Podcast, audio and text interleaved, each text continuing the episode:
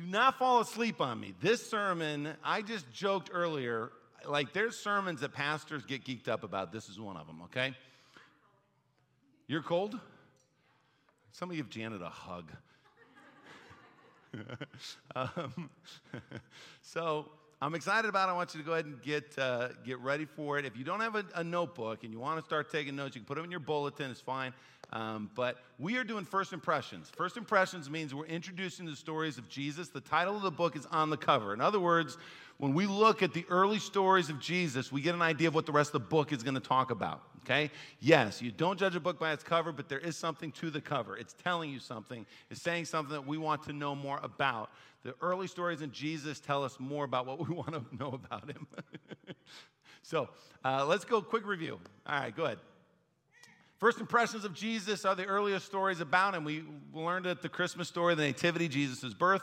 And then last week I talked about the boy Jesus at the temple, where Jesus stayed behind. His parents were going back to Galilee, and he was at the temple. Three days to search for him. They finally found him in the temple, and he said, Why would you think I, I, I would be in my father's house? And it's that early story that's telling us Jesus is going to make a transition as he grows in wisdom and in stature and in favor. He's going to make a transition from, I'm going to be fully man, but I'm going to come into my own as fully God, and that part of Savior that we celebrate. Okay? So, that was last week. We're going to talk today about Jesus' baptism. Uh, next Sunday, Breck will be coming to talk about the temptation of Jesus. And then the last Sunday in uh, February will be the calling of the disciples. March and April, we're going to keep moving along through Jesus' life. So if you've never really sort of followed some chronology of the life of Jesus, join us the next few months. We're going to do just that. Okay? So, today, Jesus' baptism, the beginning of never the same. When Jesus was baptized, he began his public ministry. He leaves the life of a carpenter, of this quiet existence, and he enters into this ministry to be a teacher, a sage, and ultimately our Savior. Now, every one of us probably knows moments like that, right? That's why I put these images up there. There are things in your life where you did something and you transitioned into something never to go back again. Why don't you take a minute and, and just share a story with somebody next to you? What was a life changing moment that transitioned you to never be the same again? Go ahead, take a few minutes and share some of those. If you're watching uh, Facebook Live or on the podcast, recall some of those for yourself. What was an event in your life that afterwards you were never the same again?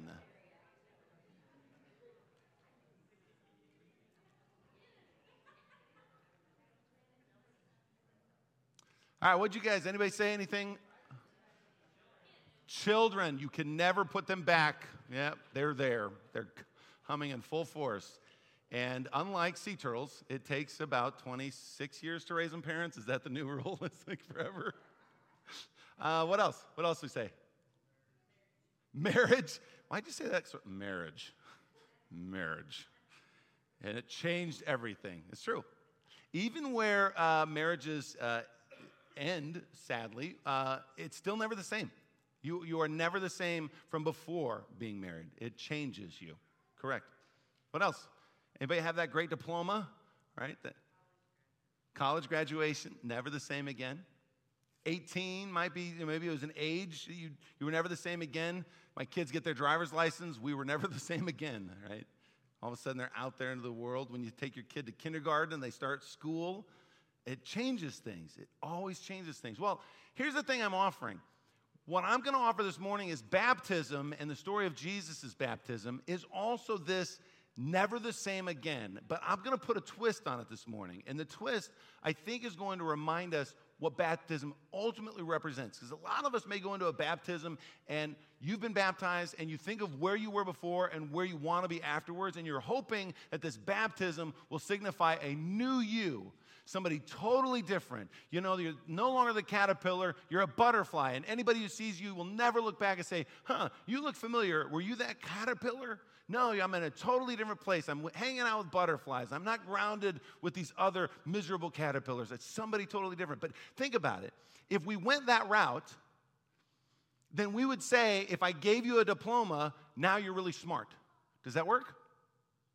Can I just give you a diploma and you be really smart? No.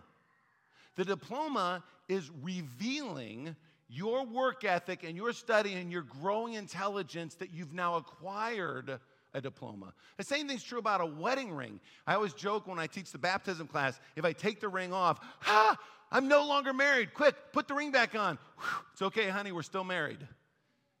It doesn't work that way. If you take the ring off, it's a symbol of your marriage. It doesn't make you married. And that's the truth at a wedding. I can't guarantee when two people make those vows and we exchange rings and they put them on one another, I can't guarantee that they have fully bonded in their heart. But that's what's supposed to have already happened.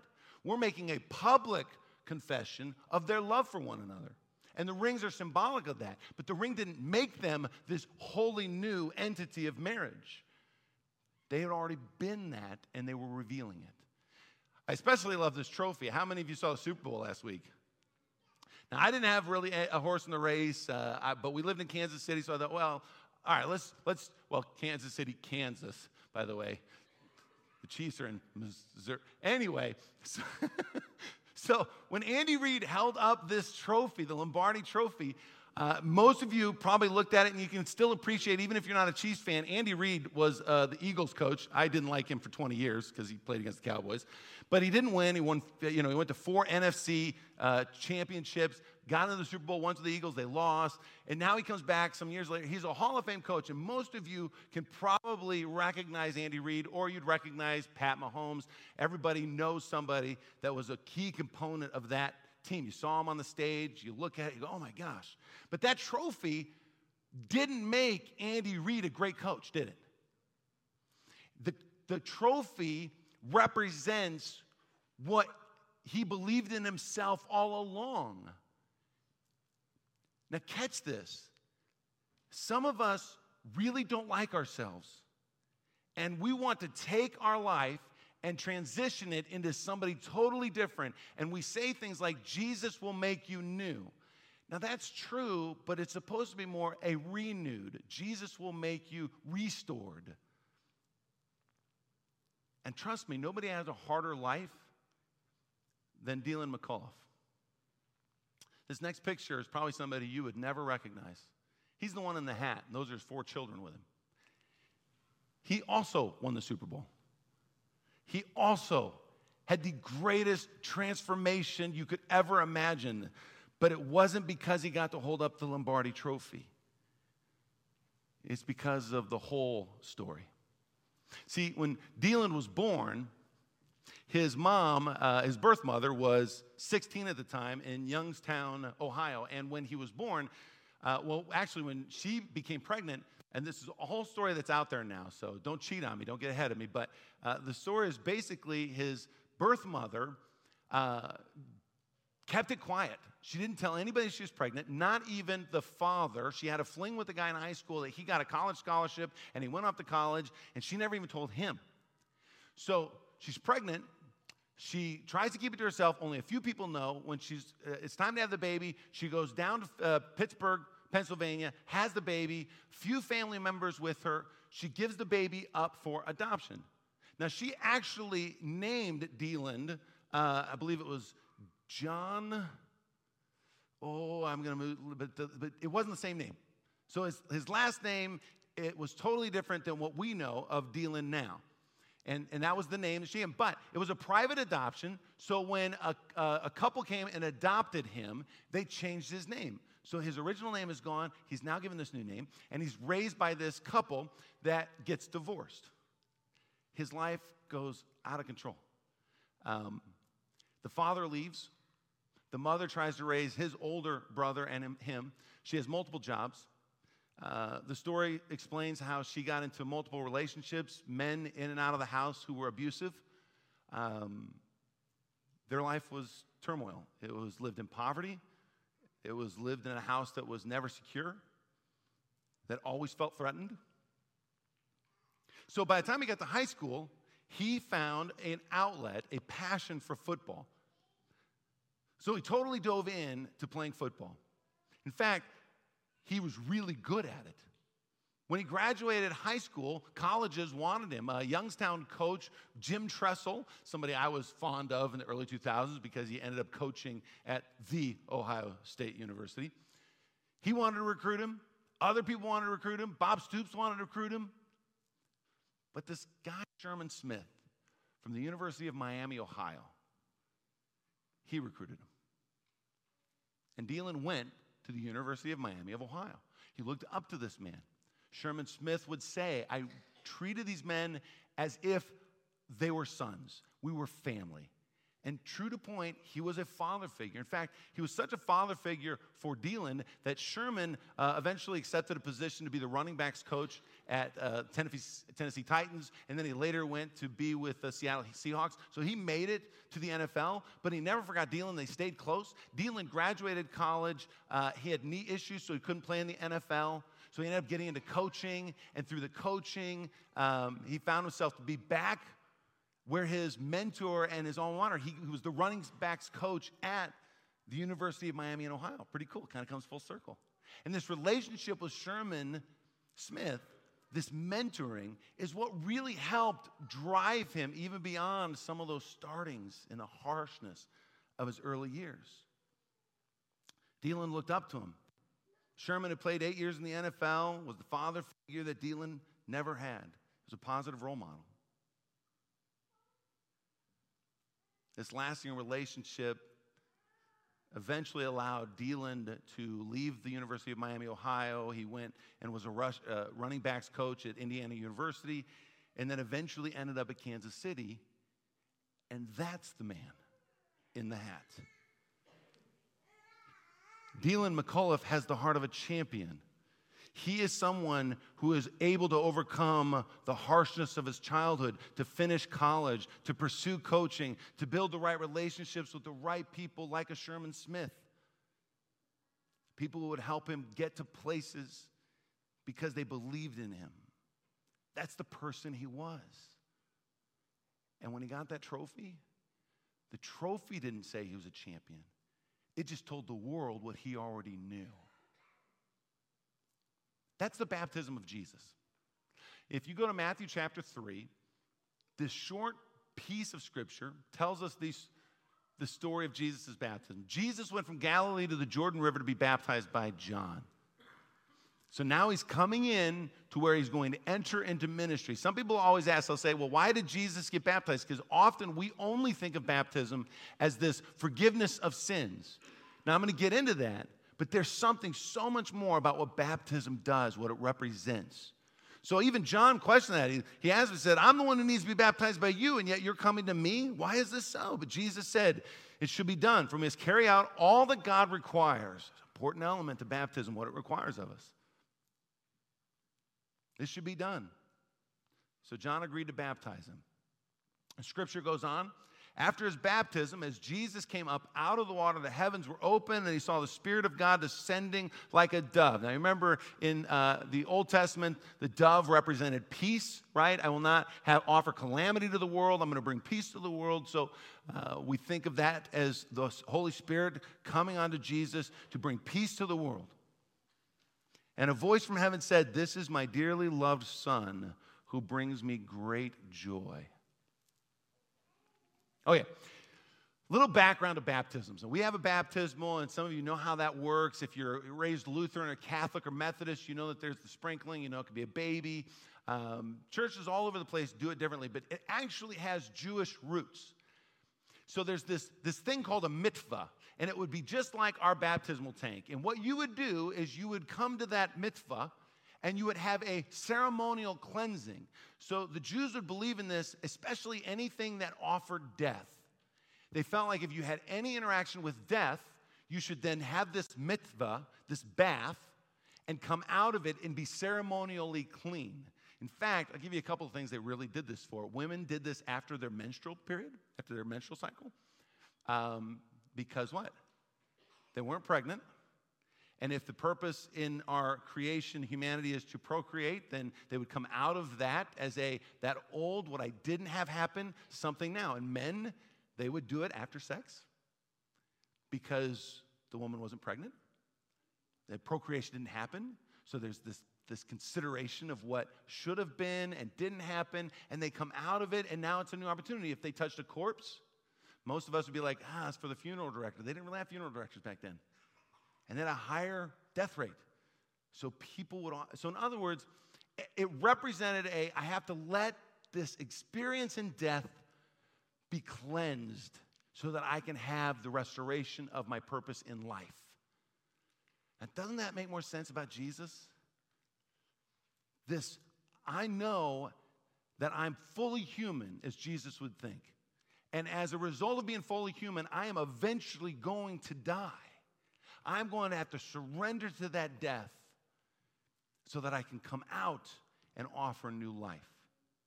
It's pretty powerful, isn't it? You know, early Christians would do different forms of baptism. One method of an early Christian baptism is to do it naked. And it might shock some of us, but they would go down to a river, they'd go down to a place. By the way, the Jordan River is really telling too. Uh, the mikvah would have to have a spring, it would have to have something flowing through it. It couldn't be stagnated water, right? So John the Baptist was a bit of a rebellious person because he's kind of like, I'm not going to make it a ceremonially, you know, blessed mikvah where the priests and the Pharisees and the Sadducees all make rules for how you're supposed to do it. We're going to go right down to the Jordan. Do you believe in the forgiveness of sins? Do you want death to be gone and life to be made new? And everybody just came flocking. They're like, oh my gosh. Well, the Pharisees and the leaders, they were mad about this. They're like, whoa, whoa, whoa, whoa, you're kind of breaking things, you know, the rules. It's supposed to be this mikvah thing that we've created, and we have rules and expectations what you're supposed to do. And it's as if Jordan says, this is the mikvah of God, right? This is God's holy space. You just come down, be forgiven, be new. Well, early Christians wanted to recognize that in the sense that they took off all of that guilt. Like to be baptized naked was to say, I'm not wearing the humanity that I have tried to put on my whole life. Think about that from your perspective. How many of you have things that have been weighing on you? Things that you've said, things that you've done, the guilt. You know, you can't put baptism on like a new cover and hope that nobody else sees anything else, and now you never have to deal with the past again. It's actually the opposite is true. You have to reveal all of those layers. You have to take those away and allow Jesus to restore you to the child of God. The more layers you add, the more you realize you no longer remember who you are. Baptism can't be another layer, it is a returning to who you are meant to be. The forgiveness of sins. It's not simply because we can put our sins behind us, it's because God is saying those sins are of human earthly descent. They're things that you've been wearing, and I never intended for you to wear them. I know who you are, I know exactly who you are, and I want you to celebrate who you are as a child of God. So just because you can put on another role, another hat, another responsibility, think, why is it making it harder? Some of you might have even come to church and you thought, I'll put on a church hat and that'll make things better. But you never really surrendered to the simplicity of a child of God. That's the thing about Deland McCullough. This is a picture of him and his mentor, Sherman Smith. Pretty cool, huh? the running backs coach of the Seattle Seahawks and the running backs coach of the Kansas City Chiefs. A mentor, a father figure, a son. See, I told you that he was more than a champion, not simply because he got a trophy. But even though Deland had accomplished so much, there was one question now, we live in a world today that we have more information available to us. My parents adopted my sister. It was a one sided adoption. They knew who the birth parents were, but the birth parents did not know who they were. In Deland's uh, situation, nobody knew. Because of how the adoption went, uh, even Deland's birth mother didn't know who he was, and Deland had no idea who his birth parents were. The thing was that Deland uh, later in life had those four kids I showed you, and they had some medical questions. And the challenge that Deland's wife was having is that they couldn't answer the questions from his perspective. They didn't know any of his history, they had no idea. No medical records, nothing came of it. So Deland decided to start pursuing where he was from. And because his name had changed, he didn't know who his birth mother was, so he had to go back and figure it out. And after a long time of finding out where he was born, what hospital it might have been in, what age, time, all of that, he finds out that there's this lady. And so he connects with her on Facebook and she ignores him at first. She's like, I don't know who this person is. But she remembers having given up a child for adoption, but at the same time that this young man is talking about it. And so finally she relents and she says, okay, yes. And they figure it out and they, they get to the birth certificate and she's the birth mom. And he says, because the father's name's not on it, nobody knows who the father is except for the birth mom. So Deland learned from Carol who'd never told anyone who the biological father was of this child.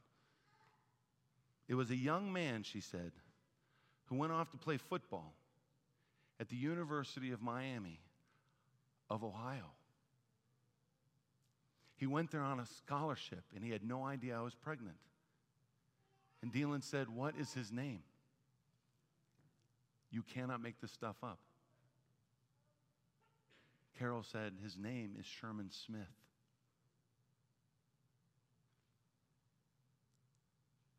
The man that recruited him, the strangers that became friends and mentor, never knew, had no idea to look at them. One is the biological father, and the other the biological son. Now, trust me, in many different phases of life, we have relationships that we grow into, that we strive towards. This was one that Sherman had to take in. He had no idea what to say, what to do. But after a while, they did the DNA, and sure enough, Deland's biological father was Sherman Smith, his mentor since college. You know, everyone here has adoptive parents. My parents would tell me too even as my sister was adopted and we had this blend of differences in our whole scenarios, I'll stick with this as Paul talks about it all the time. Every parent here is an adoptive parent. Do you know why? Because where do we want to return our children? You're not Jesus. You can't be God. You have an earthly responsibility to raise your children in the way of the Lord, and when they're old, they will not depart from it. And who do we want them to return to? Jesus' baptism wasn't because he was becoming something different. It was telling everybody, I am the Father's son. Every one of us, when we get baptized, we can say, I have great parents, I had difficult parents, I have a rough life, I have a bad life. You come out of the waters, you say, I am a child of God. This is where I was started. As soon as I was conceived, I was brought into this world, and maybe somebody else helped with that. But it was with a divine creator who brought me in. And we, as parents, the responsibility we have to remind them ultimately we go to the Father. Baptism doesn't enter God into our lives, it returns us to God, the one who has been there the whole time. You can be an athlete, you can be a graduate, you can be a spouse, you can be a carpenter, you can be a nurse, you can be a teacher, you can be a farmer. It doesn't matter. Any of those roles that you play, they can keep building up and you can put more of them on top of the other. But underneath it all, where you started, where everything began, this is my son, my daughter, with whom I am well pleased. I created you with purpose. Come back to me. Acknowledge me. Your baptism doesn't make you someone else, it explains exactly who you are.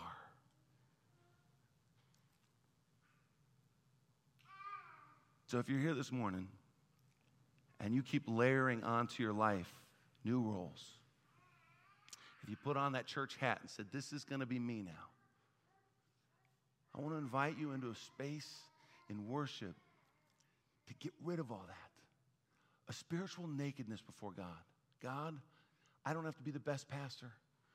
God, I'm going to make mistakes as a husband.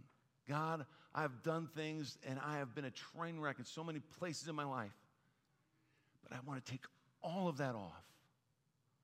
And I just want to be child of God. That is such a great place to be. And it comes with the forgiveness of sins.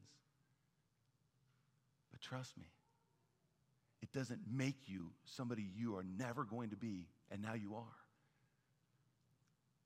It makes you the purest form of who God intended all along.